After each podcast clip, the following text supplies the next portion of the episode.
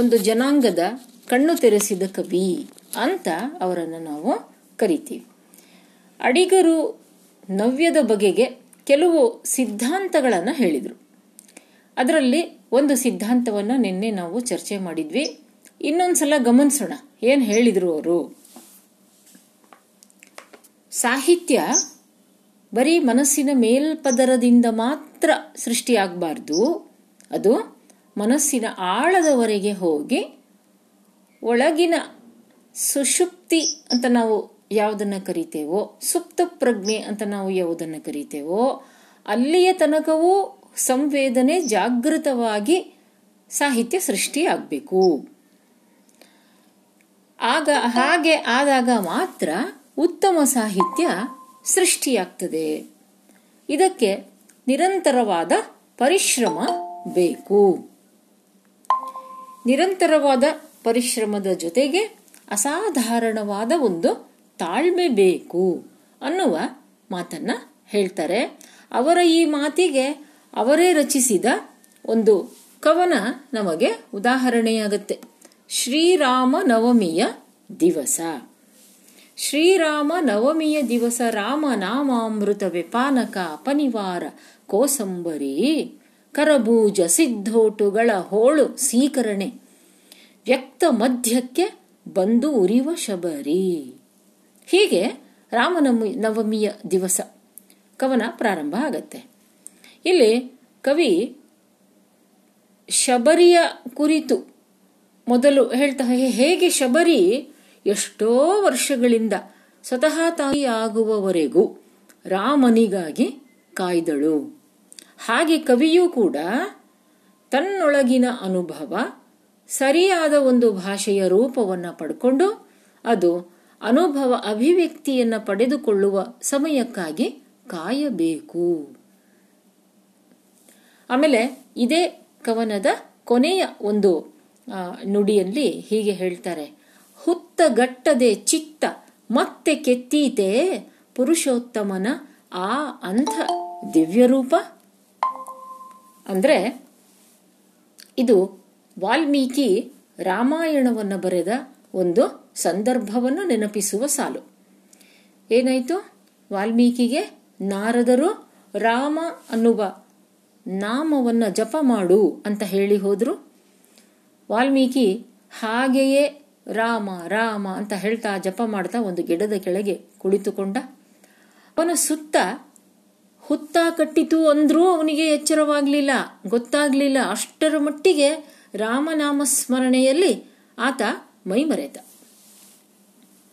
ಹಾಗಾದಾಗ ಕೊನೆಗೊಮ್ಮೆ ಏನಾಯಿತು, ಆ ಅಂತಹ ಒಂದು ಚಿತ್ತದ ಚಿತ್ತೈಕಾಗ್ರತೆ ಅಂತ ಕರಿತೇವೆ ನಾವು. ನಮಗೆ ಓದುವುದಕ್ಕೆ ಕೂಡ ಈ ಏಕಾಗ್ರತೆ ಬೇಕು. ಈ ಏಕಾಗ್ರತೆ ಫಲಿಸಿತು, ವಾಲ್ಮೀಕಿಯದು ಫಲಿಸಿ ಮುಂದೆ ಅವನು ರಾಮಾಯಣವನ್ನ ಬರೆದ ಅನ್ನೋ ಮಾತನ್ನ ಅಡಿಗರು ಅಲ್ಲಿ ಹೇಳ್ತಾರೆ. ಆ ಮಾತು ಸಾಂಕೇತಿಕ. ಹುತ್ತಗಟ್ಟದೆ ಚಿತ್ತ ಮತ್ತೆ ಕೆತ್ತೀತೆ ಆ ಅಂಥ ಪುರುಷೋತ್ತಮನ ದಿವ್ಯರೂಪ ಅಂತ ಅಡಿಗರು ಅಲ್ಲಿ ಪ್ರಶ್ನೆ ಮಾಡ್ತಾರೆ. ಅಂದರೆ ಚಿತ್ತಕ್ಕೆ ಅಂಥ ಒಂದು ಏಕಾಗ್ರತೆ ಬೇಕು, ಶಬರಿಯಂತೆ ಕಾಯುವ ತಾಳ್ಮೆ ಬೇಕು, ಅದರಲ್ಲೇ ತನ್ಮಯವಾಗುವಂತಹ ಯೋಗ್ಯತೆ ಬೇಕು. ಆ ಹಾಗೆ ಆದಾಗ ಮಾತ್ರ ರಾಮನಂತಹ ಪುರುಷೋತ್ತಮನ ಒಂದು ದಿವ್ಯ ವಿಗ್ರಹವನ್ನು ಕೆತ್ತುವುದಕ್ಕೆ ಸಾಧ್ಯ ಆಗತ್ತೆ. ಹಾಗೆಯೇ ಒಳ್ಳೆಯ ಸಾಹಿತ್ಯ ಸೃಷ್ಟಿಯಾಗತ್ತೆ. ಈಗ ಎರಡನೇ ಅಂಶಕ್ಕೆ ಬರೋಣ. ಏನು, ಯಾಕೆ ಬರಿಬೇಕು ನಾನು ಅಂತ ನವ್ಯ ಸಾಹಿತಿ ಪ್ರಶ್ನೆ ಹಾಕಿಕೊಳ್ತಾನೆ. ಯಾಕೆ ಬರಿಬೇಕು, ಇನ್ನೊಬ್ಬರಿಗೆ ಮನೋರಂಜನೆ ಆಗಲಿ ಅಂತ ಬರೆಯೋದಾ? ಖಂಡಿತ ಅಲ್ಲ. ತಾನು ಬರೆಯುವುದು ಇನ್ನೊಬ್ಬರಿಗೆ ಮನೋರಂಜನೆಯನ್ನು ಕೊಡಲಿ ಅಂತ ಖಂಡಿತ ಅಲ್ಲ. ಮತ್ತೆ ಯಾಕೆ ಬರಿಬೇಕು, ತನಗೆ ಅತ್ಯಂತ ಸಹಜ ಅಂತ ಯಾವುದು ಅನಿಸುತ್ತೋ ಅದನ್ನು ಆಡುವ ಮಾತು ಅಂತರನುಭವದ ತದ್ರೂಪ ಆಗುವ ಹಾಗೆ ಅದನ್ನು ತಾನು ಬರಿಬೇಕು. ಕವಿಯ ವ್ಯಕ್ತಿ ವಿಶೇಷವನ್ನು ಅದು ಮೆರೆದಿರಬೇಕು, ಹಾಗೆ ಬರಿಬೇಕು. ಸುಮ್ಮನೆ ಎಲ್ಲರೂ ಬರಿತಾ ಇದ್ದಾರೆ, ನಾನು ಬರೆದ್ರಾಯ್ತು ಅಂತ ಬರೆಯೋದು ಅಲ್ಲ. ಹೇಗಿರ್ಬೇಕದು? ಆಡುವ ಮಾತು ಅಂತರಂಗದ ಅನುಭವವನ್ನು ಅದು ಅಭಿವ್ಯಕ್ತಿಸುವಂತೆ ಇರಬೇಕು. ಇತರರಿಗೆ ಮನೋರಂಜನೆಯಾಗುತ್ತೆ ಅಂತ ಬರೆಯೋದಲ್ಲ. ನಾವು ಕೆಲವು ಕವಿತೆಗಳನ್ನು ನೋಡ್ತೇವೆ, ಅದರಲ್ಲಿ ಕೇವಲ ಮನೋರಂಜನೆಯೇ ಉದ್ದೇಶವಾಗಿರುತ್ತೆ. ಹಾಗೆ ಬೇಡ. ಈಗ ನಮಗೆ ನಾವು BA ಓದುವಾಗ ಒಬ್ಬರು ಸರ್ ಇದ್ದರು, ತುಂಬ ಚೆನ್ನಾಗಿ ಹೇಳ್ತಿದ್ರು, ನಾರಾಯಣ ಸ್ವಾಮಿಗಳು ಅಂತ. ಅವರು ಹೇಳೋರು, ಕವಿತೆ ಬರೀಬೇಕು ಅಂತ ಹೇಳಿ ಏನು ಕವಿತೆ ಬರಿಬೇಕೇನು ಬೇಕು? ಬರೀಲಿಕ್ಕೆ ಪ್ರಾಸ ಬೇಕು. ಸರಿ, ಮೈಸೂರು ಭಾಷೆಯಲ್ಲಿ ಹೇಳೋರು ಅವರು. ಸರಿ, ಅಗೋ ನೋಡು ಚಂದ್ರಬಿಂಬ. ಸರಿ, ಅಗೋ ನೋಡು ಚಂದ್ರಬಿಂಬ. ಈಗೋ ನೋಡು ಬಾಳೆಕಂಬ. ಚಂದ್ರಬಿಂಬಕ್ಕೂ ಬಾಳೆಕಂಬಕ್ಕೂ ಏನ್ರಮ್ಮ ಸಂಬಂಧ? ಇಲ್ಲ. ಆದರೆ ಅಲ್ಲಿ ಬ ಅನ್ನುವ ಪ್ರಾಸ ಬರ್ತಾ ಇದೆ.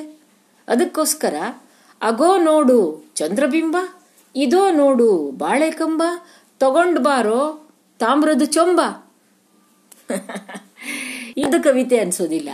ಕವಿತೆ ಹೇಗಿರಬೇಕು? ಅಂತರಂಗದ ಅನುಭವಕ್ಕೆ ಅದು ಅಭಿವ್ಯಕ್ತಿಯನ್ನು ಕೊಡಬೇಕು. ತನ್ನದೇ ಆದ ಭಾಷೆ ಇರಬೇಕು. ಯಾರೋ ಹೇಳಿದ್ರು ಅಂತ ಅದೇ ಭಾಷೆಯನ್ನು ಬಳಸೋದು ಅಲ್ಲ. ಸರಿ, ಇನ್ನು 3ನೇ ಅಂಶ ಅಂದರೆ, ಈ ಅಂಶಗಳಲ್ಲಿ ನಾವು ನವೋದಯಕ್ಕಿಂತ ಭಿನ್ನವಾದಂಥ ಒಂದು ಸಿದ್ಧಾಂತವನ್ನು ನಾವು ನೋಡ್ತಾ ಇದ್ದೇವೆ. ಈಗಾಗಲೇ ರೂಢಿಯಲ್ಲಿ ಇರುವಂತಹದ್ದನ್ನು ಹೇಳುವ ಅಗತ್ಯ ಇಲ್ಲ. 3ನೇ ಸಿದ್ಧಾಂತ. ಈಗಾಗಲೇ ರೂಢಿಯಲ್ಲಿ ಸಾಕಷ್ಟು ಜನ ಹೇಳಿ ಬಿಟ್ಟಿದ್ದಾರೆ. ಈಗ ಉದಾಹರಣೆಗೆ ಹೆಣ್ಣಿನ ಮುಖವನ್ನು ಚಂದ್ರನಿಗೆ ಹೋಲಿಸೋದು, ಇದೊಂದು ರೂಢಿ.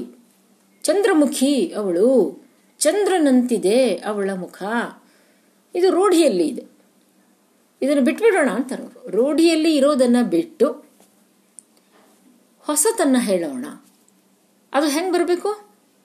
ಅದು ಹಳೆಯದನ್ನು ಅಸ್ತವ್ಯಸ್ತಗೊಳಿಸೋದು ಬೇಡ, ಆದರೆ ಒಂದು ಹೊಸತನ, ಹಳೆಯದರ ಜೊತೆಗೆ ಒಂದು ಹೊಸತನ್ನು ಹೇಳುವಂತೆ ಬರಲಿ.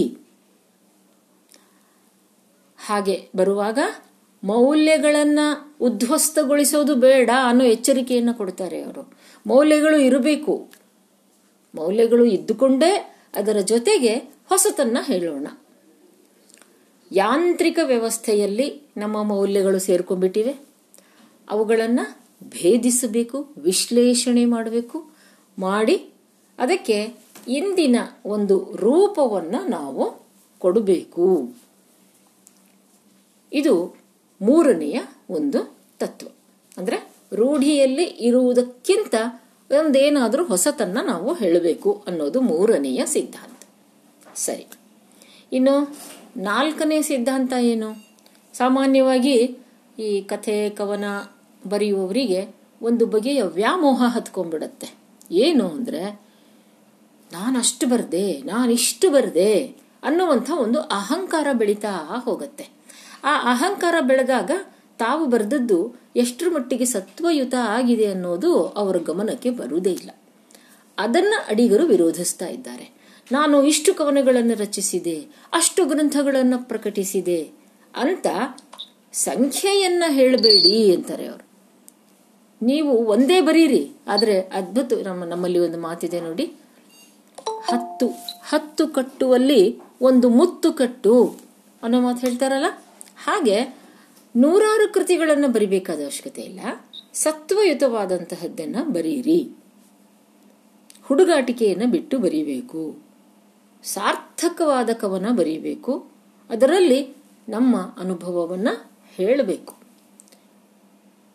ಚೆನ್ನಾಗಿ ಬರೆಯಲಿಕ್ಕೆ ಬರದೇ ಇದ್ರೆ ಬರೆಯದೇ ಇದ್ದರೂ ಏನೂ ನಷ್ಟ ಇಲ್ಲ ಅಂತ ಅಡಿಗರು ಬಹಳ ನಿಷ್ಠುರವಾಗಿ ಮಾತಾಡೋರು. ಅವರು ಅದೇ ಹೇಳ್ತಿದ್ರು, ನೀವೇನೂ ಬರೆದಿಲ್ವಾ? ಇದು ಬಹಳ ದೊಡ್ಡ ಕೊಡುಗೆ ಇದು ಕನ್ನಡ ಸಾಹಿತ್ಯಕ್ಕೆ ಅಂತ. ಯಾಕಂದ್ರೆ ಏನನ್ನಾದರೂ ಬರಿಬೇಕು ಅಂತ ಸರ್ಕಸ್ ಮಾಡ್ತಾ ಏನೂ ಸತ್ವ ಇಲ್ಲದ ಸಾಹಿತ್ಯ ರಚಿಸುವುದು ಬೇಡ ಅಂತ. ಬರೆದದ್ದು ಉತ್ತಮವಾಗುವ ಹಾಗೆ ಬರೀಬೇಕು, ಅದಕ್ಕಾಗಿ ಪರಿಶ್ರಮ ಪಡಬೇಕು. ಇನ್ನು 5ನೆಯ ಅವರ ಸಿದ್ಧಾಂತ ಏನು ನೋಡೋಣ. ಕವಿಗೆ ಅತ್ಯಂತ ಸೂಕ್ಷ್ಮ ಸಂವೇದಿಯಾದ ಮನಸ್ಸು ಇರುತ್ತದೆ. ಹಾಗಾಗಿ ತಾನು ಮಾಡುವ ಕೆಲಸ ಸಾಮಾಜಿಕವಾಗಿ ಸಾಂಸ್ಕೃತಿಕವಾಗಿ ತುಂಬಾ ಬೆಲೆಯುಳ್ಳದ್ದು ಆಗಬೇಕು. ಆದ್ದರಿಂದ ಮನುಷ್ಯನ ಜೀವನದ ಅತ್ಯಂತ ಅಪೂರ್ವವಾದ ಸಾಧನ ಮಾತು. ಹೌದು ತಾನೆ? ಮಾತಿನಿಂದಲೇ ಈ ಬದುಕು ಬೆಳಕಾಯಿತು ಅಂತ ದಂಡಿ ಹೇಳುವ ಮಾತಿನಿಂದ ನಿಮ್ಮ ಭಾಷಾ ವಿಜ್ಞಾನದ ತರಗತಿ ಪ್ರಾರಂಭ ಮಾಡ್ಕೊಳ್ತೀರಿ, ಸರಿನಾ? ಈ ಜಗತ್ತನ್ನ ಮಾತು ಎನ್ನುವ ಬೆಳಕು ಬೆಳಗದೆ ಇದ್ದಿದ್ದರೆ ಇಷ್ಟು ಹೊತ್ತಿಗೆ ಎಲ್ಲವೂ ಅಂಧಕಾರದಲ್ಲಿ ಮುಳುಗಿರ್ತಿತ್ತು ಅಂತ. ಭಾವನೆಗಳನ್ನ, ಅನಿಸಿಕೆಗಳನ್ನ, ಆಸೆಗಳನ್ನ ಅಭಿವ್ಯಕ್ತಿ ಮಾಡೋದಕ್ಕೋಸ್ಕರ ಮನುಷ್ಯ ಭಾಷೆಯನ್ನು ಕಂಡುಹಿಡಿದಾಗಿನಿಂದ ಜಗತ್ತಿನ ನಿಜವಾದ ಒಂದು ಸಂಶೋಧನೆ ಪ್ರಾರಂಭ ಆಯಿತು, ನಿಜವಾದ ಒಂದು ಅಭಿವೃದ್ಧಿ ಪ್ರಾರಂಭ ಆಯಿತು. ಆದ್ರಿಂದ ಅಡಿಗರು ಹೇಳೋದೇನು ನೋಡಿ, ಪ್ರಗತಿಶೀಲರು ಏನ್ ಮಾಡಿದ್ರು? ಒಬ್ಬ ಕವಿ ಅಥವಾ ಒಬ್ಬ ಲೇಖಕ ಸಮಾಜದಲ್ಲಿ ಇರ್ತಾನೆ. ಆದ್ರಿಂದ ಆ ಸಮಾಜದ ಆಗು ಹೋಗುಗಳಿಗೆ ಅವನು ಜವಾಬ್ದಾರ. ಅದರಲ್ಲಿ ಇರುವ ಲೋಪ ದೋಷಗಳನ್ನು ತಿದ್ದುವುದು ಅವನ ಕಾರ್ಯ ಅಂತ. ಆದರೆ ಅಡಿಗರು ಇದನ್ನು ಒಪ್ಪಲ್ಲ. ಅವರು ಏನಂತಾರೆ, ಒಬ್ಬ ಲೇಖಕನಿಗೆ, ಒಬ್ಬ ಕವಿಗೆ ಬರಹ ಒಂದು ಅಪೂರ್ವವಾದ ಸಾಧನ ಮಾತು. ಆ ಮಾತಿನಿಂದ ಉತ್ತಮವಾದಂತಹ ಸಾಹಿತ್ಯ ಕೃತಿಯನ್ನು ಸೃಷ್ಟಿಸೋದೇ ಅವನು ಜಗತ್ತಿಗೆ ಕೊಡುವ ಕೊಡುಗೆ ಅಂತಾರವರು. ಎಲ್ಲ ಜನ ಒಂದು ಕಾಲದಲ್ಲಿ ತಮ್ಮ ಮನಸ್ಸಿನ ಆಳದಲ್ಲಿ ಯಾವುದನ್ನು ಅವರು ಅಸ್ಪಷ್ಟವಾಗಿ ಕಂಡು ಅನುಭವಿಸ್ತಾ ಇರ್ತಾರೋ ಅದನ್ನೇ ಕವಿಯಾದವನು ಇನ್ನಿಷ್ಟು ಸ್ಪಷ್ಟವಾಗಿ ಅನುಭವಿಸ್ತಾನೆ. ಅದಕ್ಕೆ ಸರಿಯಾದ ಶಬ್ದಗಳನ್ನು ಹುಡುಕಿ ಅದನ್ನು ಆ ಮೂರ್ತಿಯಲ್ಲಿ ಅನುಭವ ಅಭಿವ್ಯಕ್ತಿ ಆಗುವ ಹಾಗೆ ಮಾಡುತ್ತೆ. ನಮಗೆ ಎಷ್ಟೋ ಸಲ ಅನ್ನಿಸ್ತಿರುತ್ತೆ ಯಾವುದಾದ್ರೂ ಕವಿತೆಯನ್ನು ಓದುವಾಗ, ಅಯ್ಯೋ ನನಗೂ ಹೀಗೆ ಅನಿಸಿತ್ತು, ವ್ಯತ್ಯಾಸ ಏನು ಅಂದರೆ ಅವ್ರ ಕವಿತೆ ಬರೆದ್ರು, ನಾನು ಬರೀಲಿಲ್ಲ ಅಂತ. ಅದು ಹೌದು, ಅದು ಸತ್ಯ. ಯಾಕಂದರೆ ನಮಗೆ ಯಾರಿಗೂ ಅನ್ನಿಸದೇ ಇರುವಂತಹ ಯಾವುದೋ ಬಹಳ ವಿಶಿಷ್ಟವಾದದ್ದನ್ನು ಕವಿ ಬರೀತಾನೆ ಅಂತ ಇಲ್ಲ. ನಮಗೆಲ್ಲರಿಗೂ ಇದನ್ನೇ ಮುಂದೆ ಮನಃಶಾಸ್ತ್ರಕ್ಕೆ ಸಂಬಂಧಪಟ್ಟಂತೆ ನೀವು ಓದಿದ್ದೀರಿ ಅಂತ ಕಾಣ್ತದೆ. ಸಾಹಿತ್ಯ ವಿಮರ್ಶೆ second semester, C J Jung ಅಂತ. ಯೂಂಗ್ ಅನ್ನುವವನು ಒಂದು ಕಾನ್ಸೆಪ್ಟ್ ಕೊಟ್ಟ, ಒಂದು ಪರಿಕಲ್ಪನೆಯನ್ನು ಕೊಟ್ಟ. ಏನು ಅಂದರೆ ಸಮಷ್ಟಿ ಪ್ರಜ್ಞೆ ಅಂತ, ದ ಟೋಟಲ್ ಸಬ್ಕಾನ್ಷಿಯಸ್ನೆಸ್ ಅಂತ. ಅಂದರೆ ಒಂದೊಂದು ವ್ಯಕ್ತಿಯ ಸಬ್ಕಾನ್ಷಿಯಸ್ನೆಸ್ ಬೇರೆ, ಹಾಗೆ ಒಂದು ಸಮುದಾಯದ ಸಮಷ್ಟಿ ಪ್ರಜ್ಞೆ ಬೇರೆ. ಅದನ್ನು ಅದು ವ್ಯಕ್ತವಾಗ್ತಿರೋದಿಲ್ಲ, ಒಳಗೇ ಇರ್ತದೆ. ಅದು ಯಾವ ರೂಪದಲ್ಲಿ ಬೇಕಾದರೂ ಪ್ರಕಟ ಆಗಬಹುದು. ಈಗ ಈ ಆಧುನಿಕ ಕಾಲದಲ್ಲಿ ಯಾರಾದರೂ ಇನ್ನೊಬ್ಬರ ಹೆಂಡತಿಯನ್ನು ಅಪಹರಿಸಿದರೆ ಆಗ ಅದಕ್ಕೆ ನಮ್ಮ ಮನಸ್ಸು ತಕ್ಷಣ ಒಂದು ಸಂಕೇತವನ್ನು ಹುಡುಕಿಕೊಂಡು ಬಿಡ್ತದೆ, ಸೀತೆ ರಾವಣ ಅಂತ. ಈಗ ಅರ್ಥ ಆಯ್ತಾ? ಇದಕ್ಕೆ ದಿ ಕಲೆಕ್ಟಿವ್ ಅನ್ಕಾನ್ಷಿಯಸ್ನೆಸ್ ಅಂತ ಕರಿತೇವೆ ನಾವು. ಈಗ ನಮ್ಮ ಜನ ಏನು ಕೆಲವು ಉದ್ಗಾರಗಳನ್ನು ಕೊಡ್ತಾರಲ್ಲ ಜೀವನದಲ್ಲಿ ದುಃಖ ಅದು ಬಂದಾಗ, ಅಲ್ಲಿ ನೀವು ಈ ದಿ ಕಲೆಕ್ಟಿವ್ ಸಬ್ಕಾನ್ಷಿಯಸ್ನೆಸ್ ಅನ್ನು ನೀವು ಕಾಣಬಹುದು. ಏನೋ ಜೀವನದಲ್ಲಿ ತುಂಬ ಕಷ್ಟ ಬಂದಿದೆ, ಹಾಗೆ ಯಾರಾದರೂ ತುಂಬ ಬೇಜಾರು ಮಾಡಿಕೊಂಡ್ರೆ ಹೇಳ್ತಾರೆ, ಅಯ್ಯ ಹೋಗ್ಲಿ ಬಿಡು, ಅಷ್ಟ್ಯಾಕೆ ಇದು ಮಾಡ್ಕೋತಿದ್ದೀ, ಈಗ ಅಂಥ ಪಾಂಡವರಿಗೆ ತಪ್ಪಲಿಲ್ಲ ಅಂತ ನಮ್ಮಂಥವ್ರು ಯಾವ ಗಿಡಕ್ಕೆ ತಪ್ಪಲ ಅಂತ ಹೇಳ್ತಾರಲ್ಲ. ಅಂದರೆ ನಮ್ಮ ಬದುಕಿನಲ್ಲಿ ರಾಮಾಯಣ, ಮಹಾಭಾರತ ಹೀಗೆ ಅವುಗಳ ಕಥೆ ಬರೀ ಕಥೆಯಾಗಿ ಉಳಿದಿಲ್ಲ, ಅದು ನಮ್ಮ ಜೀವನದ ಒಂದೊಂದು ವಿವರದಲ್ಲೂ ಆಳವಾಗಿ ಇಳಿದು ಬಿಟ್ಟಿದೆ. ಇದು ಟೋಟಲ್ ಅಥವಾ ಕಲೆಕ್ಟಿವ್ ಅನ್ಕಾನ್ಷಿಯಸ್ನೆಸ್. ಹಾಗೆ ಎಲ್ಲರಿಗೂ ಅನಿಸುವಂತಹದ್ದನ್ನ ಕವಿಯಾದವನು ತಾನು ಅದನ್ನ ಅಭಿವ್ಯಕ್ತಿಗೆ ತಂದು ಹೇಳ್ತಾನೆ. ಅದಕ್ಕೆ ಬೇಕಾದಂತಹ ಪ್ರತಿಮೆಗಳನ್ನು ಸೃಷ್ಟಿಸ್ತಾನೆ.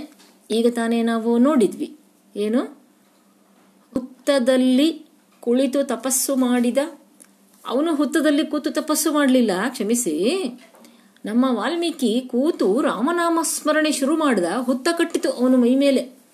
ಅದು ಹುತ್ತ ಕಟ್ಟಿದ್ದು ಗೊತ್ತಾಗದಷ್ಟರ ಮಟ್ಟಿಗೆ ಅವನು ಆ ನಾಮಸ್ಮರಣೆಯಲ್ಲಿ ತಲ್ಲೀನನಾಗಿದ್ದ. ಹಾಗೆ ಅಂತಹ ಪ್ರತಿಮೆ, ಅಲ್ಲಿ ಹುತ್ತ ಒಂದು ಪ್ರತಿಮೆಯಾಗತ್ತೆ. ಯಾವುದಕ್ಕೆ? ಏಕಾಗ್ರತೆಗೆ ಅದು ಪ್ರತಿಮೆಯಾಗತ್ತೆ. ಬರೀ ವಾಲ್ಮೀಕಿ ಅಲ್ಲ, ಈಗ ಇದು ಕವನದಲ್ಲಿ ಬಂದಿದ್ದರಿಂದ ಇದರ ಉದಾಹರಣೆಯನ್ನು ಕೊಟ್ಟೆ. ಈ ನಮ್ಮ ಬಾಹುಬಲಿ, ಶ್ರವಣ ಬೆಳಗೊಳದ ಬಾಹುಬಲಿ ಪ್ರತಿಮಾ ಯೋಗದಲ್ಲಿ ನಿಂತು ತಪಸ್ಸನ್ನ ಕಣ್ಣು ಮುಚ್ಚಿ ಧ್ಯಾನದಲ್ಲಿ ತಲ್ಲೀನನಾದ, ಅವನ ಕಾಲುಗಳು ಮೊಣಕಾಲುಗಳವರೆಗೆ ಹುತ್ತ ಬೆಳೀತು, ಹಾವುಗಳೆಲ್ಲ ಹರಿದಾಡಿದವು ಮೈತುಂಬ, ಬಳ್ಳಿಗಳು ಬೆಳೆದವು, ಮಳೆ ಸುರಿತು, ಬಿಸಿಲು ಬಿತ್ತು, ಯಾವುದಕ್ಕೂ ಆತ ಅಲ್ಲಾಡಲಿಲ್ಲ. ಅದು ಪ್ರತಿಮೆ. ಇಲ್ಲಿ ಹುತ್ತ ಅಂತಹ ಒಂದು ಪ್ರತಿಮೆ. ಆದರೆ ಅದು ಸಂದರ್ಭಕ್ಕೆ ತಕ್ಕಂತೆ ಆ ಪ್ರತಿಮೆಯ ಅರ್ಥ ಬದಲಾಗತ್ತೆ ಮಕ್ಕಳೇ. ಈಗ ಯಾವ ಹುತ್ತದಲ್ಲಿ ಯಾವ ಹಾವಿದೆಯೋ ಅಂತ ಹೇಳ್ತೀವಿ, ಅದು ಏನು? ಅದು ಮನುಷ್ಯ. ಆಗ ಹುತ್ತ ಮನುಷ್ಯನ ಮನಸ್ಸು ಮತ್ತು ವ್ಯಕ್ತಿತ್ವಕ್ಕೆ ಅದು ಪ್ರತಿಮೆಯಾಗತ್ತೆ. ಇಲ್ಲಿ ಅದು ಏಕಾಗ್ರತೆಗೆ ಪ್ರತಿಮೆಯಾಗತ್ತೆ. ವಾಲ್ಮೀಕಿಯ ಸಂದರ್ಭದಲ್ಲಿ ಅದು ಏಕಾಗ್ರತೆಗೆ ಪ್ರತಿಮೆಯಾಗತ್ತೆ. ಹೀಗೆ ಕವಿಯಾದವನು ಹೊಸ ಹೊಸ ರೂಪಕಗಳಲ್ಲಿ ಮಾತನಾಡಬೇಕು. ಹಾಗೆ ಅವನು ರಚಿಸಿದರೆ ಆ ಮೂಲಕ ಅವನು ಸಮಾಜಕ್ಕೆ ಸಮಕಾಲೀನ ಆಗ್ತಾನೆ. ಸಮಕಾಲೀನತೆ ಅಂದರೆ ಏನು? ಸಮಕಾಲೀನತೆ ಅಂದರೆ ಆಯಾ ಕಾಲ, ಆಯಾ ಕಾಲಕ್ಕೆ. ಅದು ತಾತ್ಕಾಲಿಕ ಅಂತ ಅರ್ಥ ಅಲ್ಲ. ನಿಜವಾದ ಅರ್ಥ ಏನು ಅಂದರೆ ಎಲ್ಲ ಕಾಲದಲ್ಲೂ ಅದು ಸಲ್ಲುವಂಥದ್ದು. ಏನು ರಾಮಾಯಣದ ಕಥೆಯನ್ನೇ ಮತ್ತೆ ಮತ್ತೆ ನಾವು ಉದಾಹರಣೆಗೆ ತಗೊಳ್ಳೋದು, ಮಹಾಭಾರತದ ಕಥೆಯನ್ನೇ ಮತ್ತೆ ಮತ್ತೆ ಉದಾಹರಣೆಗೆ ತಗೊಳ್ಳೋದು? ಎಂದೋ ಆಗಿ ಹೋದ ಕಥೆಗಳಪ್ಪ ಅವು ಅನ್ಲಿಕ್ಕಾಗತ್ತಾ? ಇಲ್ಲ. ರಾಮಾಯಣ ಇಂದಿಗೂ ನಮ್ಮ ಬದುಕಿಗೆ ಅದು ಅನ್ವಯ ಆಗುತ್ತೆ. ಪಾಂಡವರು ಪಟ್ಟ ಕಷ್ಟ ಇಂದಿಗೂ ನಮ್ಮ ಬದುಕಿಗೆ ಅನ್ವಯ ಆಗತ್ತೆ. ದ್ರೌಪದಿಯಂತೆ ಇವತ್ತಿಗೂ ಎಷ್ಟೋ ಜನ ಹೆಣ್ಣು ಮಕ್ಕಳು ಅತ್ಯಾಚಾರಕ್ಕೆ ಒಳಗಾಗ್ತಾ ಇದ್ದಾರೆ, ಆದರೆ ರಕ್ಷಿಸಲಿಕ್ಕೆ ಕೃಷ್ಣ ಇಲ್ಲ. ದ್ರೌಪದಿಗೆ ಕೃಷ್ಣ ಇದ್ದ, ಅವನು ಅಕ್ಷಯ ವಸ್ತ್ರ ಕೊಟ್ಟ. ಆದರೆ ಈಗಿನ ಕಾಲದ ಕಷ್ಟಕ್ಕೆ, ಇಂತಹ ಗಂಡಸರಿಂದ ದೌರ್ಜನ್ಯಕ್ಕೆ ಒಳಗಾಗುವ ಹೆಣ್ಣು ಮಕ್ಕಳಿಗೆ ಯಾರಿದ್ದಾರೆ ರಕ್ಷಿಸುವವರು? ಹೀಗೆ ಸಮಕಾಲೀನ ಅಂದರೆ ಎಲ್ಲ ಕಾಲಕ್ಕೂ ಸಾರ್ವಕಾಲೀನ ಅಂದ ಹಾಗೆ. ಇದು ಅಡಿಗರ ಸಿದ್ಧಾಂತ. ಇನ್ನು ಆರನೆಯದು ಒಂದು ಅಂಶ ಇದೆ, ನೋಡೋಣ. ಸಾಮಾನ್ಯವಾಗಿ ಏನಾಗುತ್ತೆ, ಲೇಖಕ ಅಥವಾ ಕವಿಗೆ ಒಂದು ಸಮಸ್ಯೆ ಎದುರಾಗುತ್ತೆ ಯಾವಾಗಲೂ. ತಾನು ಏನನ್ನು ಹೇಳಬೇಕು ಅಂತಾನೋ ಮತ್ತು ತನಗೆ ನಿಜವಾಗಿ ಏನು ಅನ್ನಿಸುತ್ತೋ ಇವೆರಡರ ನಡುವೆ ಒಂದು ಗ್ಯಾಪ್ ಇರ್ತದೆ. ಕಂದಕ ಅಂತ ಕರಿತೀವಿ ಅದನ್ನು. ಈ ಕಂದಕ ಏನಾಗಬೇಕು? ಬರ್ತಾ ಬರ್ತಾ ಇದು ಕಡಿಮೆಯಾಗಬೇಕು. ಕಡಿಮೆಯಾಗಿ ಅನಿಸಿದ್ದು ಮತ್ತು ಹೇಳುವುದು ಒಂದೇ ಆಗಬೇಕು. ಶಿವಶರಣರು ಹೇಳಿದ್ರಲ್ಲ, ನಡೆ ನುಡಿ ಒಂದೇ ಆಗಬೇಕು ಅಂತ. ಹೀಗೆ ಮಾಡುವುದು ಅತ್ಯುತ್ತಮ ಕಾವ್ಯದ ಲಕ್ಷಣ. ಯಾಕಂದರೆ ಇದೇ ನಾವು ಸಾಹಿತ್ಯದಲ್ಲಿ ಬಯಸುವ ಪ್ರಾಮಾಣಿಕತೆ. ಈ ಪ್ರಾಮಾಣಿಕತೆ ಇರಬೇಕು. ನನಗೇನು ಅನಿಸಿದೆಯೋ ಅದನ್ನು ನಾನು ಹೇಳ್ತಾ ಇದ್ದೇನೆ. ಚಿಂತನೆ ಮತ್ತು ಮಾತು ಕೃತಿಗಳ ಒಂದುಗೂಡುವಿಕೆ ಇರಬೇಕು. ಹೀಗೆ ಈ 6 ಅಂಶಗಳಲ್ಲಿ ಅಡಿಗರು ನವ್ಯ ಸಾಹಿತ್ಯದ ಬಗೆಗೆ ಅವರು ಏನನ್ನ ಯೋಚಿಸಿದ್ರು ಅನ್ನೋದನ್ನ ನಾವಲ್ಲಿ ಗಮನಿಸಿದ್ವಿ. ಅಡಿಗರ ಕಾವ್ಯ ಚಿಂತನೆಯನ್ನು ಇವು ಹೇಳ್ತವೆ. ಅಡಿಗರು ತಕ್ಕ ಮಟ್ಟಿಗೆ ಈ ಆರ್ಷೇಯ ಪರಂಪರೆ ಅಂತ ನಾವು ಹೇಳ್ತೀವಿ. ಆರ್ಷೇಯ ಅಂದರೆ ವೈದಿಕ ಸಾಹಿತ್ಯಕ್ಕೆ ಸಂಬಂಧಪಟ್ಟ, ಪ್ರಾಚೀನ ಸಂಸ್ಕೃತಿಗೆ ಸಂಬಂಧಪಟ್ಟ, ಪುರಾತನ ಸಂಸ್ಕೃತಿಗೆ ಸಂಬಂಧಪಟ್ಟ ಅಂತ ಅರ್ಥ. ಅದನ್ನು ನಾವು ಆರ್ಷೇಯ ಪರಂಪರೆ ಅಂತ ಕರೀತೇವೆ. ನಾವು ಭೂಮಿಗೀತಕ್ಕೆ ಬಂದೆವು ಅಂದರೆ ಅಲ್ಲಿ ಇಂತಹ ಆರ್ಷೇಯ ರೂಪಕಗಳನ್ನು ಸಾಕಷ್ಟು ಅಲ್ಲಿ ಗುರುತಿಸ್ತೀವಿ ಅವರ ಕವಿತೆಯಲ್ಲಿ. ಬರೀ ಅಷ್ಟೇ ಅಲ್ಲ, ಅವರು ಪಾಶ್ಚಾತ್ಯ ಸಾಹಿತ್ಯದಿಂದಲೂ ಬಹಳಷ್ಟು ಅಂಶಗಳನ್ನು ಕಲಿತಿದ್ದಾರೆ. ಅಂತಹ ಅಡಿಗರು ಕನ್ನಡದ ನವ್ಯ ಸಾಹಿತ್ಯಕ್ಕೆ ಅವರು ಏನು ನೇತಾರರಾದರು. ಅವರನ್ನು ಮುಂದಿನ ನವ್ಯ ಪಂಥ ಅನುಸರಿಸಿತು. ಮುಂದೆ ಯಾರು ಬರೆದ್ರೋ ಅವರೆಲ್ಲ ಅಡಿಗರನ್ನು ಅನುಸರಿಸಿ ಬರಿತಾ ಹೋದರು. ಹಾಗಾಗಿ ನಮ್ಮ ದೇಶ, ನಾವು ಎರಡು ಅಂಶಗಳನ್ನು ನೋಡ್ತಾ ಇದ್ದೆವು. ಒಂದು ನವ್ಯ ಸಾಹಿತ್ಯದ ಉಗಮಕ್ಕೆ ಸಾಮಾಜಿಕ ಸಂದರ್ಭ ಕಾರಣ, ಇನ್ನೊಂದು ನಮ್ಮ ಇಬ್ಬರು ಪ್ರಮುಖ ಕವಿಗಳು. ಅವರಲ್ಲಿ ಒಬ್ಬರು ಗೋಪಾಲಕೃಷ್ಣ ಅಡಿಗರು, ಅವರ ಬಗ್ಗೆ ನೋಡಿದ್ದಾಯಿತು. ಈಗ ವಿ ಕೃ ಗೋಕಾಕರು 1950 ಮುಂಬಯಿಯಲ್ಲಿ ಸಾಹಿತ್ಯ ಸಮ್ಮೇಳನ ನಡೆಯಿತು. ಈ ಕನ್ನಡ ಸಾಹಿತ್ಯ ಸಮ್ಮೇಳನದಲ್ಲಿ ಲೇಖಕರ ಗೋಷ್ಠಿಯ ಅಧ್ಯಕ್ಷರಾಗಿ ಗೋಕಾಕರು ಒಂದು ಉಪನ್ಯಾಸವನ್ನು ಕೊಟ್ಟರು. ಈ ಉಪನ್ಯಾಸ ಬಹಳ ಮಹತ್ವದ ಉಪನ್ಯಾಸ. ಈಗ ಹೇಗೆ ನಡೆದು ಬಂದ ದಾರಿ ಕವನ ಸಂಕಲನ ಗೋಪಾಲಕೃಷ್ಣ ಅಡಿಗರದು, ಅದರಲ್ಲಿ ಮುನ್ನುಡಿಯಲ್ಲಿ ಅಡಿಗರು ಬಹಳ ಮಹತ್ವದ ಮಾತುಗಳನ್ನು ಹೇಳಿದ್ದಾರೆ. ಅದರಲ್ಲಿ ಒಂದಿಷ್ಟಾದರೂ ನೀವು ಬರೆಯೋದನ್ನು ಬಾಯಿ ಪಾಠ ಮಾಡಿಕೊಳ್ಳಿ ಅಂತ ನಾನು ನಿನ್ನೆ ಹೇಳ್ತಾ ಇದ್ದೆ. ಹಾಗೆ ಈ 1950 ಅಂದರೆ ಅಡಿಗರಿಗಿಂತ ಮೊದಲು, ಯಾಕಂದರೆ ಅಡಿಗರ ನಡೆದು ಬಂದ ದಾರಿ ಬಂದದ್ದು 1952 ಗೋಕಾಕರು ಉಪನ್ಯಾಸ ಮಾಡಿದ್ದು 1950. ಆ ಉಪನ್ಯಾಸದಲ್ಲಿ ಅದಕ್ಕೊಂದು ಶೀರ್ಷಿಕೆಯನ್ನು ಕೊಟ್ಟರವರು ಸಾಹಿತ್ಯ ಹಾಗೂ ನವ್ಯತೆ ಅಂತ ಹೇಳಿದರು.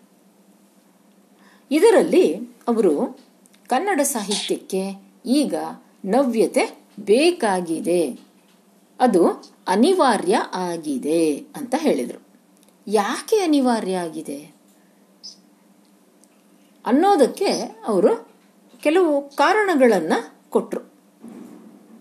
ಏನಾಗಿದೆ, 1950 ಸಮೀಪಕ್ಕೆ ಬರುವಷ್ಟರಲ್ಲಿ ಸ್ವಾತಂತ್ರ್ಯ ಬಂದದ್ದಾಗಿದೆ.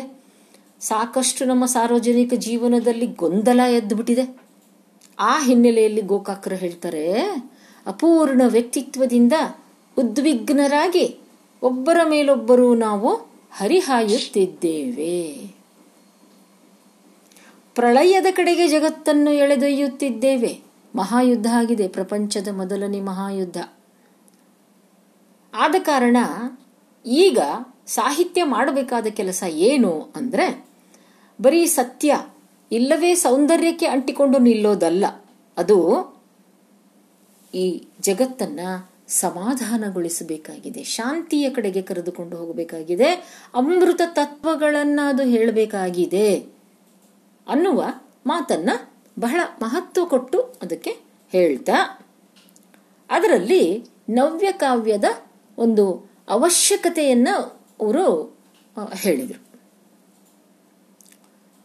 ಅದರ ಸಲುವಾಗಿ ಹಾಪ್ಕಿನ್ಸ್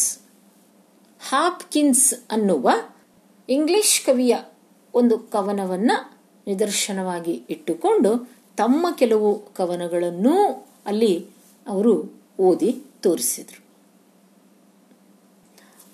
ಗೋಕಾಕರು ಮತ್ತು ಗೋಪಾಲಕೃಷ್ಣ ಅಡಿಗರು ಇವರಿಬ್ಬರು ಒಂದೆರಡು ಮೂರು ವರ್ಷಗಳ ಅಂತರದಲ್ಲೇ ಹೊಸದು ಬೇಕಾಗಿದೆ ಈಗ ಅನ್ನುವುದರ ಅವಶ್ಯಕತೆಯನ್ನು ಒತ್ತಿ ಹೇಳಿದರು. ಅಷ್ಟೇ ಇಲ್ಲ, ಸ್ವತಃ ಬರೆದರು, ಗೋಕಾಕರೂ ಬರೆದರು. ಆದರೆ ವಿಮರ್ಶಕರು ಏನು ಹೇಳ್ತಾರೆ ಅಂದರೆ, ಗೋಕಾಕರು ನವ್ಯದ ಘೋಷಣೆಯನ್ನು ಮಾಡಿದರು ಮತ್ತು ಸ್ವತಃ ಕೆಲವು ರಚನೆಗಳನ್ನು ಮಾಡಿದರು. ಆದರೆ ಅವರದು ಮೂಲತಃ ನವೋದಯದ ಮನೋಧರ್ಮ ಅಂತ. ಆದರೆ ಅಡಿಗರದ್ದು ಮಾತ್ರ ಹಾಗಲ್ಲ. ಅಡಿಗರು ಪ್ರಾರಂಭದಲ್ಲಿ ನವೋದಯದ ಕೆಲವು ರಚನೆಗಳನ್ನು ಮಾಡಿದ್ರೂ ಮುಂದೆ ಸಂಪೂರ್ಣ ಅವರು ಬರೆದಂಥ ಸಾಹಿತ್ಯದ ಸ್ವರೂಪ ಬೇರೆಯಾಯಿತು. ಗೋಕಾಕರದ್ದು ಒಂದು ಘನವಾದ ಸಮೃದ್ಧವಾದ ವ್ಯಕ್ತಿತ್ವ, ಆದರ್ಶ ಇದೆ, ಅಲ್ಲಿ ವೈಚಾರಿಕತೆ ಇದೆ ಮತ್ತು ಪಾಸಿಟಿವ್ ಆಟಿಟ್ಯೂಡ್ ಅಂತೇವೆ, ಧನಾತ್ಮಕ ಮೌಲ್ಯ ಅಂತ ಕರಿತೇವೆ, ಸಕಾರಾತ್ಮಕ ಯೋಚನೆಗಳು, ಅದಕ್ಕಲ್ಲಿ ಮಹತ್ವ ಇದೆ. ಎಂಥ ಬಿಕ್ಕಟ್ಟಿನ ಸಂದರ್ಭ ಬಂದರೂ ತನ್ನ ಸಂಯಮವನ್ನು ಕಳೆದುಕೊಂಡಿಲ್ಲ. ಮತ್ತು ಗೋಕಾಕರ ಚಿಂತನ ಲಹರಿ ಹೆಂಗಿದೆ ಅಂದರೆ, ಜಗತ್ತಿನ ದುಷ್ಟತನದ ಅರಿವು ಇದೆ, ಆದರೆ ಅದರಲ್ಲಿ ಅನಂತ ಸೃಷ್ಟಿಯಲ್ಲಿ ಎಲ್ಲವೂ ಮಂಗಲಪ್ರದವೇ ಅಂತ ಅವರಿಗೆ ದೃಢ ವಿಶ್ವಾಸ ಇದೆ. ಅಂದರೆ ಮಂಗಲಕರವಾದದರ ಕಡೆಗೆ ಹೆಚ್ಚು ನಂಬಿಕೆ ಇದೆ, ದುಷ್ಟತನದ ಬಗ್ಗೆ ಇಲ್ಲ. ಹೀಗಾಗಿ ಅವರ ಆಳದಲ್ಲಿ ಪೂರ್ಣ ಮಾನವತೆಯ ವಿಕಾಸವನ್ನು ನಾವು ಕಾಣ್ತೇವೆ. ಗೋಪಾಲಕೃಷ್ಣ ಅಡಿಗರದ್ದು ಹಾಗಲ್ಲ. ಗೋಪಾಲಕೃಷ್ಣ ಅಡಿಗರ ನೇತೃತ್ವದಲ್ಲಿ ಮುಂದೆ ಬೆಳೆದು ಬಂದಂಥ ನವ್ಯ ಸಾಹಿತ್ಯ ಹೇಗಿತ್ತು? ಇಲ್ಲಿಯ ನವ್ಯ ಬರಹಗಾರ ಸಾಹಿತ್ಯವನ್ನು ಜೀವನದ ವಿಶ್ಲೇಷಣೆಯ ಮಾಧ್ಯಮವನ್ನಾಗಿ ಮಾಡಿಕೊಂಡ. ನಾನೀಗಾಗಲೇ ಹೇಳಿದ್ದೆ ಹಿಂದಿನ ತರಗತಿಯಲ್ಲಿ, ಯಾವುದನ್ನು ಇದು ಹೀಗೆ ಅಂತ ಒಪ್ಪಿಕೊಂಡವರಲ್ಲ ನವ್ಯ ಲೇಖಕರು. ಪ್ರತಿಯೊಂದು ಅನುಭವವನ್ನು ಅವರು ಪರೀಕ್ಷೆ ಮಾಡಿ ವಿಶ್ಲೇಷಣೆ ಮಾಡಿ ನೋಡ್ತಕ್ಕಂಥವರು. ಜೀವನದಲ್ಲಿ ಅರ್ಥ ಇದೆ, ಜೀವನಕ್ಕೆ ಈ ಮೌಲ್ಯಗಳು ಅರ್ಥವನ್ನು ಕೊಡ್ತವೆ ಅಂತ ಅವರು ತೀರ್ಮಾನವನ್ನು ಮಾಡಿದವರಲ್ಲ, ಪ್ರತಿಯೊಂದನ್ನು ಪರೀಕ್ಷೆ ಮಾಡಿದವರು. ತನ್ನ ಅನುಭವವನ್ನು ಸಾಹಿತ್ಯ ಕೃತಿಯಲ್ಲಿ ಇಟ್ಟು ನೋಡಿದವರು, ಆ ಅನುಭವಕ್ಕೆ ನಿಜಕ್ಕೂ ಅರ್ಥ ಇದೆಯಾ ಅಂತ ಹುಡುಕಾಡಿದವರು. ಅಂದರೆ ಒಂದು ಬಗೆಯ ಶೋಧ, ಒಂದು ಬಗೆಯ ಹುಡುಕಾಟ ನವ್ಯ ಸಾಹಿತ್ಯದಲ್ಲಿ ಇದೆ. ನವ್ಯ ಕಾವ್ಯ ಜೀವನದ ಸಂಕೀರ್ಣತೆ, ಜೀವನ ಸಂಕೀರ್ಣವಾದದ್ದು, ಅದು ಅವರವರ ಅನುಭವಕ್ಕೆ ಬರುವ ರೀತಿಯಲ್ಲಿದೆ. ಈ ಸಂಕೀರ್ಣತೆ, ಸಂಕೀರ್ಣತೆ ಅಂದರೆ ಏನು? ಕಾಂಪ್ಲೆಕ್ಸ್ ಅಂದರೆ ಅನೇಕ ವಿಷಯಗಳು ಅಲ್ಲಿ ಸೇರಿಕೊಂಡಿರೋದು. ಈಗೊಮ್ಮೆ ಹಿಂದೆ ನಾನು ಹೇಳಿದೆ, ಅಲ್ಲಿ ಅಂತರಂಗ ಇದೆ, ಬಹಿರಂಗ ಇದೆ, ಭೂಮಿ ಇದೆ, ಆಕಾಶ ಇದೆ, ಆಸೆಯೂ ಇದೆ, ನಿರಾಸೆಯೂ ಇದೆ, ಹೀಗೆ ಅನೇಕ ವೈರುಧ್ಯಗಳು ಅಂತ ಇವನ್ನು ನಾವು ಕರಿತೀವಿ. ಅಂದರೆ ಒಂದಕ್ಕೊಂದು ವಿರುದ್ಧವಾದಂತಹ ಸಂಗತಿಗಳು. ಆದರೆ ಇವೆಲ್ಲವೂ ನಮ್ಮ ಬದುಕಿನಲ್ಲಿ ಇವೆ, ಆದ್ದರಿಂದ ನಮ್ಮ ಬದುಕು ಸಂಕೀರ್ಣ. ಇಂಥ ಸಂಕೀರ್ಣತೆಯನ್ನು ನವ್ಯಕಾವ್ಯ ಸರಳ ಮಾಡೋದಿಲ್ಲ, ಅದನ್ನು ಅರ್ಥೈಸಲಿಕ್ಕೆ ಪ್ರಯತ್ನ ಮಾಡುತ್ತೆ. ಮತ್ತು ತಾನು ಪಡೆದುಕೊಂಡ ಅಂತಹ ಅನುಭವವನ್ನು ಭಾಷೆಯಲ್ಲಿ ಅಭಿವ್ಯಕ್ತಿ ಕೊಡೋದಕ್ಕೆ ನವ್ಯ ಸಾಹಿತಿ ಪ್ರಯತ್ನ ಮಾಡ್ತಾನೆ. ಜೀವನದ ಸಂಕೀರ್ಣ ಸಂದರ್ಭದಲ್ಲಿ ಅನುಭವವನ್ನು ಇಟ್ಟು ಅರ್ಥ ಹೊರಡುವಂತೆ ಮಾಡುತ್ತದೆ ನವ್ಯ ಸಾಹಿತ್ಯ. ಇನ್ನು ನವ್ಯ ಬರಹಗಾರನ ಉದ್ದೇಶ ನಮಗೆ ಒಂದು ಪೂರ್ಣವಾದ, ಒಂದು ಬೆಲೆ ಕಟ್ಟಿದ ಅನುಭವವನ್ನು ವರ್ಣಿಸುವುದಲ್ಲ. ಅವನು ನಿಮ್ಮೆದುರಿಗೆ ತನ್ನ ಅನುಭವ ಇಡ್ತಾನೆ, ಅದನ್ನು ನೋಡಿ ಚಿಂತೆ ಮಾಡಬೇಕಾದವರು ನೀವು, ಚಿಂತನ ಮಾಡೋರು ನೀವು. ಅನುಭವದ ಅನ್ವೇಷಣೆ ಮಾಡ್ತಾನೆ, ಅದರ ಒಂದೊಂದು ಎಳೆಯನ್ನೂ ಬಿಡಿಸಿ ಅರ್ಥ ಮಾಡಿಕೊಳ್ಳುವುದಕ್ಕೆ ಪ್ರಯತ್ನಿಸ್ತಾನೆ. ಇದಕ್ಕೆ ಸಾಧನ ಭಾಷೆ.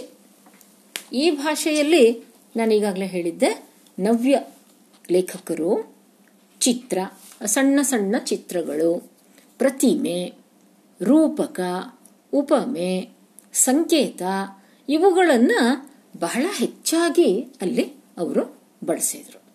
ಈಗ ಈ ಮಾತಿಗೆ ಚಿತ್ರ, ಉಪಮೆ, ರೂಪಕ, ಸಂಕೇತ ಇವುಗಳನ್ನು ಹೆಚ್ಚಾಗಿ ಬಳಸಿದರು ನಮ್ಮ ನವ್ಯ ಲೇಖಕರು ಅನ್ನೋದಕ್ಕೆ ಈ ನವ್ಯ ಕವಿಗಳಲ್ಲಿ ಒಬ್ಬರು ಎ.ಕೆ. ರಾಮಾನುಜನ್. ಎ.ಕೆ. ರಾಮಾನುಜನ್ ಅವರ ಒಂದು ಪದ್ಯವನ್ನು ನಾವು ಇಲ್ಲಿ ಉದಾಹರಣೆ ನೋಡಬಹುದು. ಅವರೊಂದು ಪದ್ಯವನ್ನು ಬರೀತಾರೆ. ಅಪ್ಪ ಮತ್ತು ನಾನು ಅಂತ ಕವನದ ಶೀರ್ಷಿಕೆ ಇದು, ಅಪ್ಪ ಮತ್ತು ನಾನು. ಕವನ ಒಂದು 7-8 ಸಾಲಿದೆ ನಮ್ಮ ವಚನ ಇದ್ದ ಹಾಗೆ. ಏನಿದೆ ಕವನ? ಬಚ್ಚಲು ಮನೆಯ ಗಂಗಾಳದಲ್ಲಿ ಅಪ್ಪ ಮರೆತ ಹೊಸ ಹಲ್ಲು ನನ್ನನ್ನು ಅಣಕಿಸಿತು, ನಾನು ನೋಡಿದೆ. ಇದೊಂದು ಕವನ. ಏನ್ರಿ ಇದೂ ಒಂದು ಕವನನಾ? ಏನಾದರೂ ಅರ್ಥ ಇದೆಯಾ ಇದಕ್ಕೆ ಅಂತ ನಮಗೆ ತಕ್ಷಣಕ್ಕೆ ಅನಿಸಬಹುದು. ಆದರೆ ಇಲ್ಲಿ ಹೇಳುವ ಒಂದೊಂದು ಪದಕ್ಕೂ ಅದರದೇ ಆದಂತಹ ಸಂಕೇತ ಇದೆ. ಇಲ್ಲಿ ಅಪ್ಪ ಹಿರಿಯ ತಲೆಮಾರಿನ ಸಂಕೇತ ಆಗ್ತಾನೆ, ಮತ್ತು ಈಗ ಈ ಹಿರಿಯ ತಲೆಮಾರು ತನ್ನ ಸತ್ವವನ್ನೆಲ್ಲ ಕೊಟ್ಟು ಮುಗಿಸಿದೆ, ಆದರೆ ಸತ್ವ ಮುಗಿದಿದೆ ಅಂತ ಒಪ್ಪಿಕೊಳ್ಳೋದಕ್ಕೆ ತಯಾರಿಲ್ಲ. ಅದಕ್ಕೋಸ್ಕರ ಕೃತಕವಾದ ಹಲ್ಲುಗಳನ್ನು ಹಾಕೊಳ್ತಾರಲ್ಲ,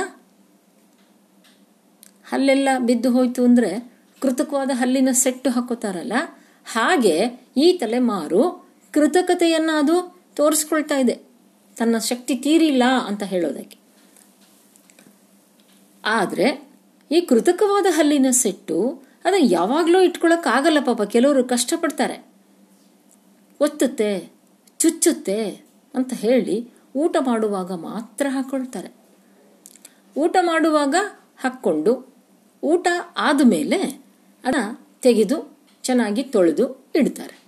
ಹಾಗೆ ಇಲ್ಲಿ ಅಪ್ಪ ಏನು ಮಾಡಿದಾನೆ, ಊಟ ಮಾಡಿದ ಮೇಲೆ ಗಂಗಾಳ ಅಂದರೆ ಊಟದ ತಟ್ಟೆ, ಆ ಊಟದ ತಟ್ಟೆಯಲ್ಲೇ ತನ್ನ ಹಲ್ಲನ್ನು ಕೂಡ ತೆಗೆದು ಇಟ್ಟಿದ್ದಾನೆ ಅವನು, ಹಲ್ಲಿನ ಸೆಟ್ಟನ್ನು. ಮಗ, ನೋಡಿ ಕವನದ ಶೀರ್ಷಿಕೆಯಲ್ಲಿ ಅಪ್ಪ ಮತ್ತು ಮಗ ಅಂತ ಇದೆ. ಮಗ ಬಚ್ಚಲು ಮನೆಗೆ ಹೋದ, ಅಲ್ಲಿ ಅವನಿಗೆ ಊಟದ ತಟ್ಟೆಯಲ್ಲಿ ಅಪ್ಪ ಮರೆತ ಹೊಸ ಹಲ್ಲು ಕಾಣಿಸ್ತಾ ಇದೆ. ಬರೀ ಕಾಣಿಸ್ತಾ ಇಲ್ಲ, ಅದನ್ನ ಹೇಗೆ ಬಳಸ್ತಾನೆ ಕವಿ ಅಂದ್ರೆ, ನಕ್ಕಿತು, ನನ್ನ ನೋಡಿ ನಕ್ಕಿತು ಅಂದ್ರೆ ಹಳೆಯ ತಲೆಮಾರಿನ ಜಿಗುಟುತನ ಛಲ ಅದು ಈ ಯುವ ತಲೆಮಾರಿನವರನ್ನ ಅಣಕಿಸುವಂತೆ ಇದೆ, ಅದು ಅಣಕಿಸ್ತಾ ಇದೆ. ನಾನು ನೋಡಿದೆ, ನಾನು ಅದನ್ನು ಸುಮ್ಮನೆ ನೋಡಿದೆ. ಹಳೆ ತಲೆಮಾರಿನ ಒಂದೊಂದು ಕೆಲವೊಮ್ಮೆ ಸವಾಲಿನ ಎದುರು ಯುವ ತಲೆಮಾರು ಒಮ್ಮೊಮ್ಮೆ ಗಾಬರಿಯಾಗಿ ಸುಮ್ಮನೆ ನಿಲ್ಬೇಕಾಗತ್ತೆ. ಹೀಗೆ ಏಕೆ ರಾಮಾನುಜನ್ ಅವರ ಈ ಪದ್ಯದ ಅರ್ಥ. ಈಗ ಅರ್ಥ ಆಯ್ತಾ? ಇದರಲ್ಲಿ ಗಂಗಾಳ, ಹೊಸ ಹಲ್ಲು, ಅಪ್ಪ, ಮಗ, ಇಷ್ಟು ಕೆಲವು ಚಿತ್ರಗಳು ಇಲ್ಲಿ ಕಂಡು ಬಂದವು. ಇದರಂತೆ ನಮ್ಮ ನವ್ಯ ಕವಿಗಳ ಅನೇಕ ಕವಿತೆಗಳಲ್ಲಿ ಇಂಥ ಎಷ್ಟೋ ಸಂಕೇತಗಳು, ಪ್ರತಿಮೆಗಳು ಕಾಣಿಸಿಕೊಳ್ತವೆ. ಆ ಒಂದೊಂದು ಪ್ರತಿಮೆಯನ್ನು ಬಿಡಿಸಿ ಬಿಡಿಸಿ ಅದರ ಅರ್ಥವನ್ನು ತಿಳ್ಕೊಂಡಾಗ ಕವಿತೆ ನಮಗೆ ಚೆನ್ನಾಗಿ ತಿಳಿಯುತ್ತೆ. ಇನ್ನೊಬ್ಬರು ಕವಿ ಇದ್ದಾರೆ ನವ್ಯ ರೀತಿಯಲ್ಲಿ ಬರೆದವರು, BR ಲಕ್ಷ್ಮಣರಾವ್ ಅಂತ. ಈ BR ಲಕ್ಷ್ಮಣರಾವ್ ಅವರು ಗಾಂಡಲೀನ ಮತ್ತು ಗೋಪಿ ಅಂತ ಒಂದು ಕವನ. ಇಲ್ಲಿ ಗಾಂಡಲೀನ ಅನ್ನೋದು ಒಬ್ಬ ಕ್ರಿಶ್ಚಿಯನ್ ಯುವತಿಯ ಹೆಸರು, ಗೋಪಿ ಅವಳ ಪ್ರೇಮದಲ್ಲಿ ಸಿಕ್ಕಾಕೊಂಡಿದ್ದಾನೆ. ಗೋಪಿ ಗಾಂಡಲೀನಳ ಪ್ರೇಮದಲ್ಲಿ ಸಿಕ್ಕಾಕೊಂಡಿದ್ದಾನೆ ಅನ್ನೋದನ್ನ BR ಲಕ್ಷ್ಮಣರಾವ್ ಹೀಗೆ ಬರೀತಾರೆ: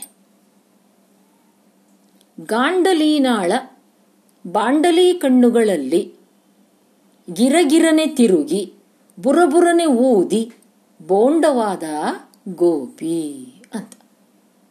ಅಂದರೆ ಇಲ್ಲಿ ಭಾಷೆಯನ್ನು ಎಷ್ಟು ಚಮತ್ಕಾರಿಕವಾಗಿ ಬಳಸಿದರೆ BR ಲಕ್ಷ್ಮಣರಾವ್, ಅದನ್ನು ನೀವು ಗಮನಿಸಬೇಕು. ಇಲ್ಲಿಯೂ ಕೂಡ ಅನೇಕ ಸಂಕೇತಗಳು ಇಲ್ಲಿಯೂ ಬಳಕೆ ಆಗಿವೆ. ಹೀಗೆ ಸಣ್ಣ ಕಥೆ, ಕಾದಂಬರಿ, ಕವಿತೆ, ನಾಟಕ ಎಲ್ಲದರಲ್ಲೂ ಈ ರೀತಿಯ ಸಾಂಕೇತಿಕವಾದ ಭಾಷೆ ನವ್ಯ ಸಾಹಿತ್ಯದಲ್ಲಿ ಬಳಕೆ ಆಯಿತು.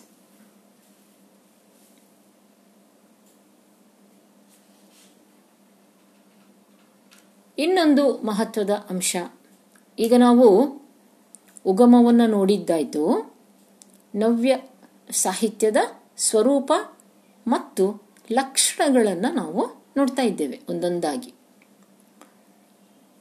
ನವ್ಯ ಬರಹದಲ್ಲಿ ವೈಯಕ್ತಿಕ ಜೀವನದ ಮೇಲೆ ಹೆಚ್ಚು ಒತ್ತು ಬೀಳುತ್ತೆ, ಸಾಮೂಹಿಕ ಬದುಕಿನಿಗಿಂತ ವೈಯಕ್ತಿಕ ಜೀವನದ ಮೇಲೆ. ಮತ್ತು ವೈಯಕ್ತಿಕವಾಗಿ ಕವಿ ಅಥವಾ ಲೇಖಕ ಜೀವನವನ್ನು ಕುರಿತು ಏನು ದಾರಿಯನ್ನು ಹುಡುಕಿದ್ದಾನೆ ಅನ್ನೋದ್ರ ಮೇಲೆ. ಆದ್ದರಿಂದ ಇಲ್ಲಿ ಲೇಖಕನಿಗೆ ತಾನು ಸಮಾಜದ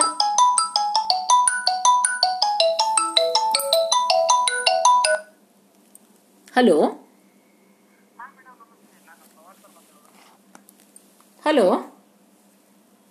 ಹಾ ಹೇಳಿ.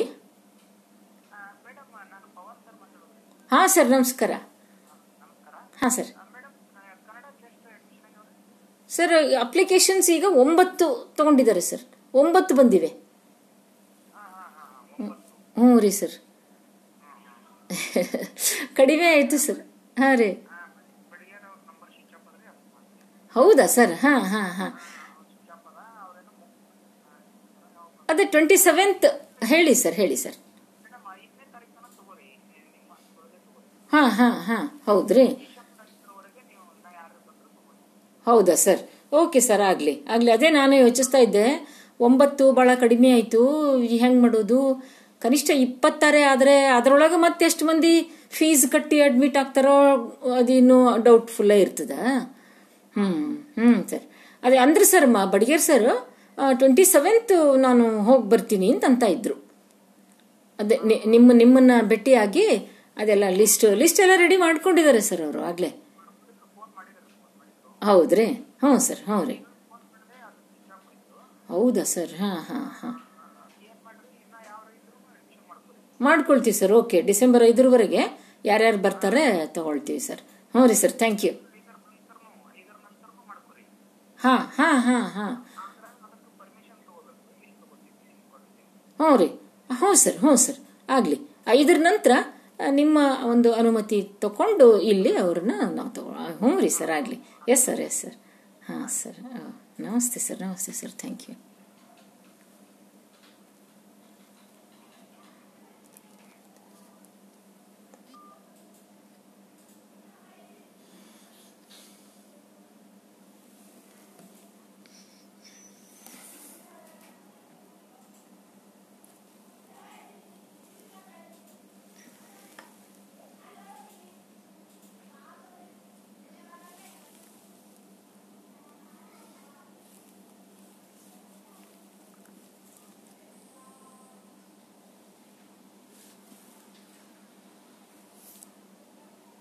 ಹಲೋ ಹಲೋ, ಕೇಳಿಸ್ತಾ ಇದೆಯಮ್ಮ? ಓಕೆ ಓಕೆ ಓಕೆ ಓಕೆ ಸರಿ, ಈಗ ನಾವು ನವ್ಯ ಸಾಹಿತ್ಯದ ಸ್ವರೂಪ ಮತ್ತು ಲಕ್ಷಣ, ಉಗಮ ಹೇಗಾಯಿತು ಇದನ್ನು ನೋಡಿದೆವು. ಸಾಮಾಜಿಕ ಸಂದರ್ಭ ಏನಿತ್ತು ಮತ್ತು ಇಬ್ಬರು ಪ್ರಮುಖ ಕವಿಗಳು ಗೋಪಾಲ್ ಕೃಷ್ಣ ಅಡಿಗರು ಹಾಗೂ ವಿನಾಯಕ ಕೃಷ್ಣ ಗೋಕಾಕರು. ಆಮೇಲೆ ಗೋಪಾಲಕೃಷ್ಣ ಅಡಿಗರ ಪ್ರಕಾರ ನವ್ಯದ ಸಿದ್ಧಾಂತಗಳು ಏನು ಅನ್ನೋದನ್ನು ನಾವು ನೋಡಿದ್ದೆವು. ಈಗ LS ಶೇಷಗಿರಿರಾವ್ ಅವರು ಕೆಲವು ಪ್ರಮುಖ ಲಕ್ಷಣಗಳನ್ನು ಇಲ್ಲಿ ಹೇಳ್ತಾರೆ, ಅದನ್ನು ನಾವೀಗ ನೋಡ್ತಾ ಇದ್ದೇವೆ.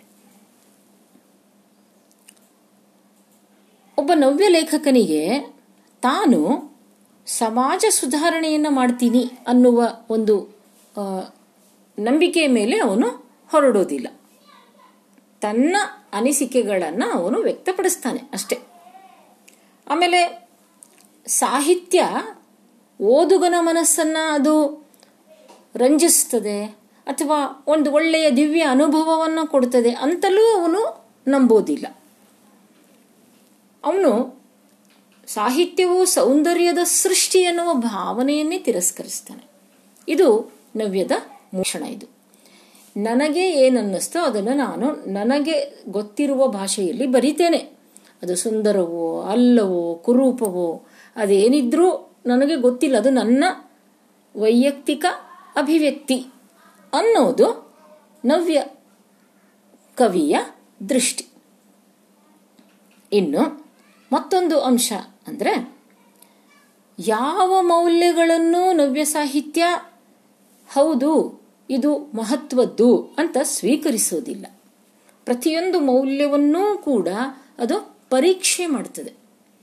ಬಾಳು ಬದುಕಲು ಯೋಗ್ಯ, ಅರ್ಥಪೂರ್ಣ ಅನ್ನುವುದನ್ನು ಒಪ್ಪಿಕೊಂಡು ಹೊರಡುವುದಿಲ್ಲ.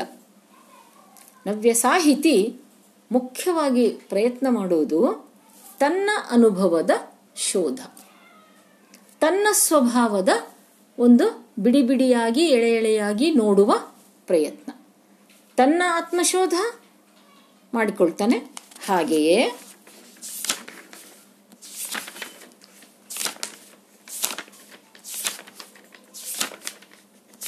ಒಂದು ನಿಮಿಷ,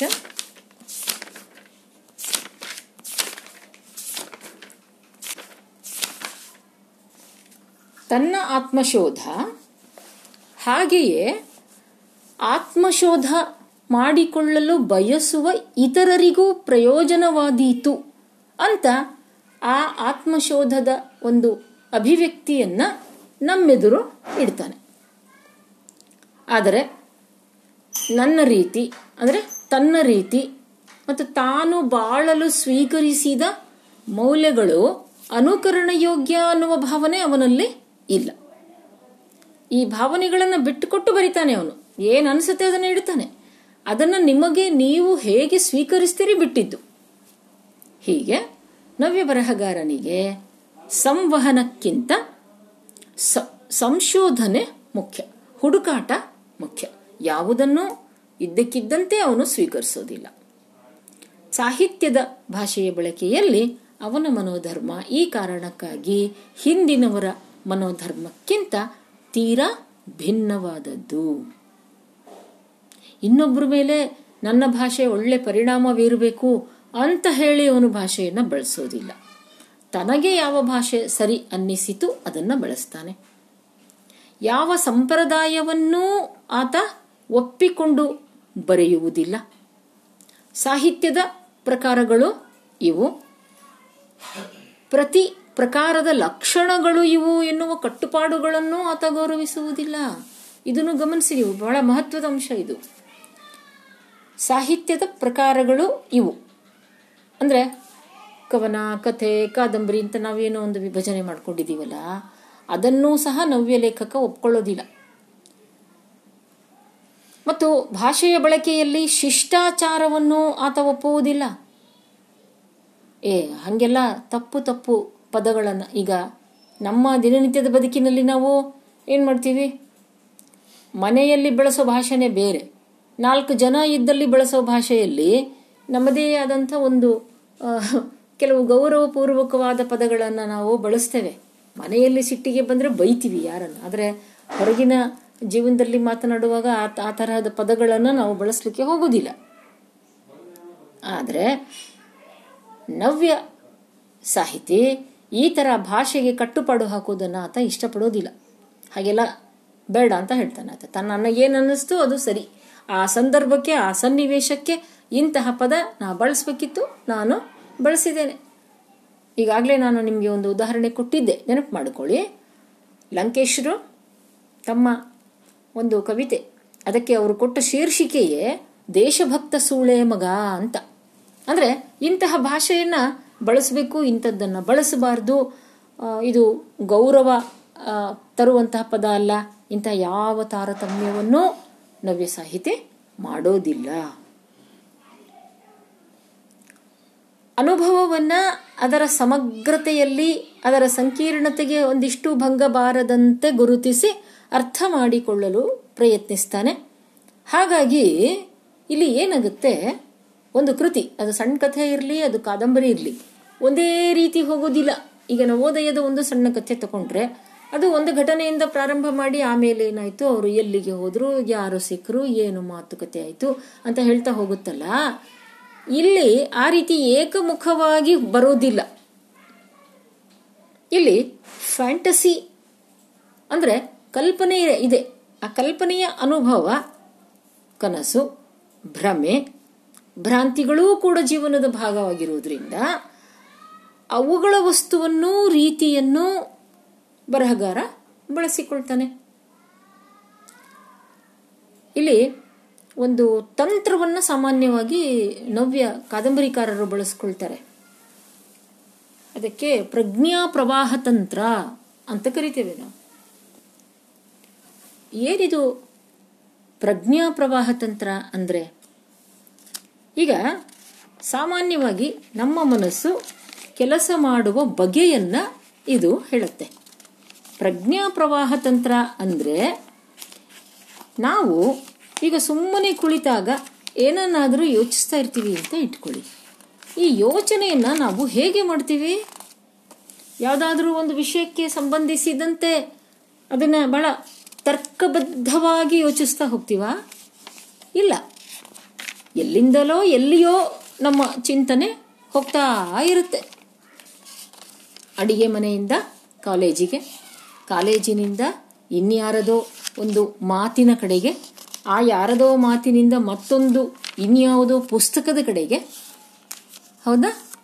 ಹೀಗೆ ನಮ್ಮ ಯೋಚನೆ ಹರಿತಾ ಇರುತ್ತೆ. ಆದರೆ ಅದು ಹಂಗ್ಯಾಕ್ರಿ, ಅದಕ್ಕೆ ಅದನ್ನು ಒಬ್ಬರು ಲೇಖಕರು ತುಂಬ ಚೆನ್ನಾಗಿ ಈ ಪ್ರಜ್ಞಾ ಪ್ರವಾಹ ತಂತ್ರವನ್ನು ವರ್ಣಿಸ್ತಾರೆ. ಹೇಗಿರ್ತದೆ ಇದು ಅಂದರೆ, ಈ ಹಚ್ಚ ಹಸುರಿನ ಬಯಲಲ್ಲಿ ಒಂದು ಗೋವು ಹುಲ್ಲನ್ನು ಮೇಯಲಿಕ್ಕೆ ಹೊರಡುತ್ತೆ. ನೋಡಿ ಹೆಂಗೆ ಹೊರಡುತ್ತೆ. ಅದೇನಾದರೂ ಹಿಂಗೆ ಸ್ಕ್ವೇರ್ ಶೇಪಲ್ಲಿ ಹೋಗಬೇಕು, ಅಥವಾ ರೆಕ್ಟ್ಯಾಂಗ್ಯುಲರ್ ಶೇಪಲ್ಲಿ ಹೋಗಬೇಕು, ಅಥವಾ ಸರ್ಕ್ಯುಲರ್ ಶೇಪಲ್ಲಿ ಹೋಗಬೇಕು ಅಂತ ಹೊರಡುತ್ತಾ? ಇಲ್ಲ, ತನಗೆ ಹೆಂಗೆ ಸಿಗುತ್ತಾ ಹೊಂಟತೋ ಹಸಿರು ಹಾಗೆ ಹೊರಟು ಬಿಡುತ್ತೆ. ಹಾಗೆ ನಮ್ಮ ಮನಸ್ಸು ಕೂಡ ಹೀಗೆ ಒಂದು ನಿರ್ದಿಷ್ಟವಾದ ರೀತಿಯಲ್ಲೇ ಚಿಂತನೆ ಮಾಡಬೇಕು ಅಂತ ಹೋಗ್ತಿರಲ್ಲ. ಅದು ಏನೇನೋ ಯೋಚನೆಗಳು ಬರ್ತಿರ್ತವೆ. ಹಾಗೆ ಅದನ್ನು ಪ್ರಜ್ಞಾ ಪ್ರವಾಹ ತಂತ್ರ ಅಂತ ಕರೀತಾರೆ. ನವ್ಯ ಕಾದಂಬರಿಗಳಲ್ಲಿ ಇಂತಹ ಪ್ರಜ್ಞಾ ಪ್ರವಾಹ ತಂತ್ರ ಹೆಚ್ಚು ಬಳಕೆಯಾಗತ್ತೆ. ಸರಿ, ಮತ್ತೊಂದು ನವ್ಯ ಸಾಹಿತ್ಯದ ಲಕ್ಷಣ ಏನು ಅಂದರೆ, ಅದು ಸಾಹಿತ್ಯ ಕೃತಿಯ ಸಾವಯವ ಕಲ್ಪನೆಗೆ ಅದು ಒತ್ತನ್ನು ಕೊಟ್ಟಿತು. ಏನಿದು ಸಾಹಿತ್ಯ ಕೃತಿಯ ಸಾವಯವ ಕಲ್ಪನೆ ಅಂದರೆ, ಒಂದು ವಿಷಯವನ್ನು ಕುರಿತು ಒಂದು ಕವನದಲ್ಲೋ ಅಥವಾ ಸಣ್ಣ ಕಥೆಯಲ್ಲೋ ಹೇಳುವಾಗ ಅದು ಒಂದು ಪೂರ್ಣ ಆಕಾರವನ್ನು ತಾಳ್ತದೆ ಅಂತ. ಅಂದರೆ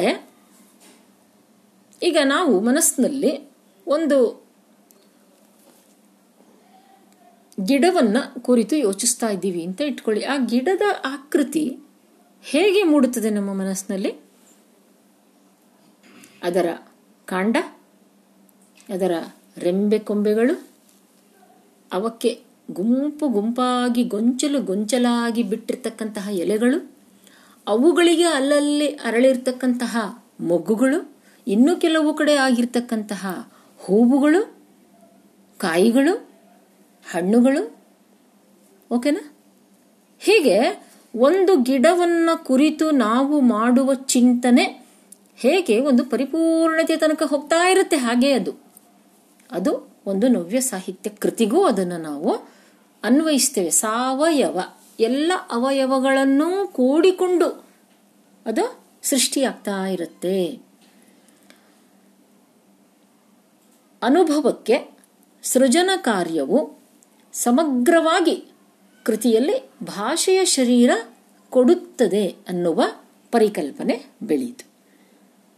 ಒಂದು ಕವನದ ಅರ್ಥ ನಾವು ಮಾಡ್ಕೊಳ್ಳೋದು ಅಂದರೆ ಕೇವಲ ಅದರ ಕಥಾವಸ್ತು, ಅದರಲ್ಲಿರೋ ದೃಷ್ಟಿಕೋನ ಅಷ್ಟೇ ಅಲ್ಲ ಅನ್ನುವುದು ನವ್ಯ ವಿಮರ್ಶೆ ಬೆಳೀತು.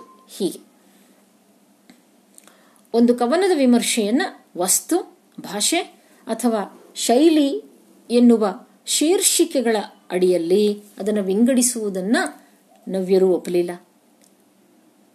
ಅಥವಾ ಕಥೆ, ಕಾದಂಬರಿ ಮತ್ತು ನಾಟಕದ ವಿಮರ್ಶೆಯನ್ನು ಕಥಾವಸ್ತು, ಪಾತ್ರಗಳು, ಸನ್ನಿವೇಶಗಳು, ವಸ್ತುವಿನ್ಯಾಸ, ಹೀಗೆ ನಾವು ಕೆಲವು ಶೀರ್ಷಿಕೆಗಳನ್ನು ಮಾಡ್ತೀವಿ. ಅದನ್ನೂ ಕೂಡ ಅವರು ಒಪ್ಪಲಿಲ್ಲ. ಅಷ್ಟರಲ್ಲಿ ಅಧ್ಯಯನ ಮಾಡಿದರೆ ಅದು ಮುಗಿಯೋದಿಲ್ಲ. ಸಮಗ್ರ ಕೃತಿಯನ್ನು ನಾವು ಅರ್ಥೈಸಬೇಕು ಅನ್ನೋ ಮಾತನ್ನು ನವ್ಯರು ಹೇಳಿದರು. ಈಗ ನಾನು ಹೇಳ್ತಾ ಇರೋ ಎಲ್ಲ ಸ್ವರೂಪ ಲಕ್ಷಣಗಳು LS ಶೇಷಗಿರಿ ರಾವ್ ಅವರ ಪುಸ್ತಕದಲ್ಲಿ ಇವೆ. ಹೀಗೆ ಸುಮಾರು 20 ವರ್ಷಗಳ ಕಾಲ ನವ್ಯ ಸಾಹಿತ್ಯ ಬಹಳ ಪ್ರಬಲವಾದಂತಹ ಒಂದು ಪಂಥ ಆಗಿತ್ತು. ಆಗಿನ ಜನಜೀವನದ ಒಂದು ಅಗತ್ಯವನ್ನು ಇದು ಪೂರೈಸಿತು, ಹಾಗಂತಲೇ ಜನಪ್ರಿಯವಾಯಿತು. ನವೋದಯ ಯುಗದ ಕವಿಗಳೂ ಕೂಡ ನವ್ಯದ ಕಡೆಗೆ ಆಕರ್ಷಿತರಾದರು.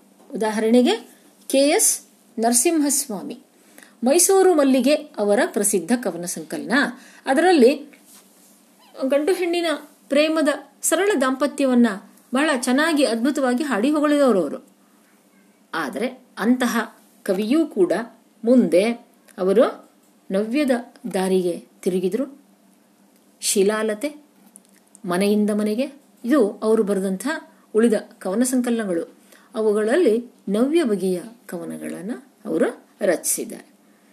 ಇನ್ನು ಅವರಂತೆ ಶಿವರುದ್ರಪ್ಪ, GS ಶಿವರುದ್ರಪ್ಪ ಮತ್ತು ಚನ್ನವೀರ ಕಣವಿ ಇವರೂ ಸಹ ನವೋದಯ ರೀತಿಯಲ್ಲೇ ಹೆಚ್ಚಿನ ಕವನಗಳನ್ನು ಬರೆದ್ರು. ನವ್ಯದ ಕಡೆಗೆ ಇವರೂ ಸಹ ಆಕರ್ಷಿತರಾದರು, ಉತ್ತಮ ಕವಿತೆಗಳನ್ನು ಬರೆದರು. ಇನ್ನು ಅಡಿಗರಂತೂ ನವ್ಯ ಕಾವ್ಯ ಮಾರ್ಗದ ಪ್ರವರ್ತಕರು ಅಂತ ನಾವು ಅವರನ್ನು ಗುರುತಿಸ್ತೇವೆ. ಆ ಮಾರ್ಗದಲ್ಲಿಯೇ ಅವರ ಕಾವ್ಯದಲ್ಲಿ ಬೆರಗುಗೊಳಿಸುವ ಬೆಳವಣಿಗೆ ಕಂಡುಬಂತು. ಅವರನ್ನು ನಾವು ಪ್ರತ್ಯೇಕವಾಗಿ ಓದೋಣ. ಎಲ್ಲಿ ನವ್ಯ ಶತಮಾನದ ಕಾವ್ಯ ಅಂತ ಒಂದು ಘಟಕ, 4ನೇ ಘಟಕ, ಅಲ್ಲಿ ಅಡಿಗರ ಒಂದು 5-6 ಕವನಗಳನ್ನು ನಾವು ಓದ್ಕೋಬೇಕು. ಆ ಸಂದರ್ಭದಲ್ಲಿ ಅಡಿಗರ ಸಾಧನೆ ಏನು ಅನ್ನೋದನ್ನ ಅಲ್ಲಿ ನಾವು ವಿವರವಾಗಿ ನೋಡ್ಕೊಳ್ಳೋಣ. ಹಾಗೆಯೇ ನವ್ಯ ಸಾಹಿತ್ಯದಲ್ಲಿ ಅಡಿಗರ ಜೊತೆಗೆ BC Ramachandra Sharma, KS Nisar Ahmed, VG Bhatta, AK Ramanujan, Lankesh, KV Thirumalesh, Chandrashekhar Kambara, NS Lakshminarayana Bhatta ಮೊದಲಾದ ಒಳ್ಳೆಯ ಕವಿಗಳಿದ್ದಾರೆ. ಯಶವಂತ ಚಿಂತಾಲ, ಲಂಕೇಶ ಮೊದಲಾದ ಅತ್ಯುತ್ತಮ ಕಾದಂಬರಿಕಾರರಿದ್ದಾರೆ, ನಾಟಕಕಾರರಿದ್ದಾರೆ. ಹೀಗೆ ಈ ಎಲ್ಲ ಲೇಖಕರೊಂದಿಗೆ ನವ್ಯ ಅತ್ಯಂತ ಸಮೃದ್ಧವಾದ ಸಾಹಿತ್ಯವಾಗಿ ಬೆಳೀತು. ಅದು ಒಳ್ಳೆಯ ಉತ್ತಮ ಕೊಡುಗೆಗಳು ಈ ನವ್ಯ ಸಾಹಿತ್ಯದಲ್ಲಿವೆ. ನಾಳಿನ ದಿನ ಇನ್ನೊಮ್ಮೆ ನಾವು ನವ್ಯ ಸಾಹಿತ್ಯವನ್ನು ಕುರಿತು ಏನೇನನ್ನ ಬರೆದ್ರು, ಈಗ ನವ್ಯದ ಉಗಮವನ್ನು ನೋಡಿದೆವು, ಸ್ವರೂಪ ಮತ್ತು ಲಕ್ಷಣಗಳನ್ನು ಗುರುತಿಸಿಕೊಂಡೆವು. ಈಗ ನಾವು ಯಾರ್ಯಾರು ಬರೆದ್ರು, ಕಾದಂಬರಿಗಳು ಯಾವ್ದ್ಯಾವುದು, ಸಣ್ಣ ಕಥೆ ಏನೇನು, ಕವನ ಯಾರ್ದು, ಅದರಲ್ಲಿ ಏನು ಸಾಧನೆ ಆಗಿದೆ ಇತ್ಯಾದಿ ವಿಷಯಗಳನ್ನು ನಾಳಿನ ತರಗತಿಯಲ್ಲಿ ನಾವು ಚರ್ಚೆ ಮಾಡೋಣ. ಇವತ್ತಿಗೆ ಇಷ್ಟು ವಿಚಾರಗಳು ಸಾಕು, ಆಯ್ತಾ? ಓಕೆ ಮಾ, okay, thank you, thank you. ಏನಾದರೂ ಕೇಳೋದಿದೆಯಾ? ಹಾ, ಆಯ್ತು, ಕ್ವಶನ್ ಪೇಪರ್ ಇದ್ರೆ ನಾನು ಹಾಕ್ತೇನಂತೆ. ಹಾ, ಓಕೆ ಓಕೆ ಮಾ, ಓಕೆ, ಥ್ಯಾಂಕ್ ಯು.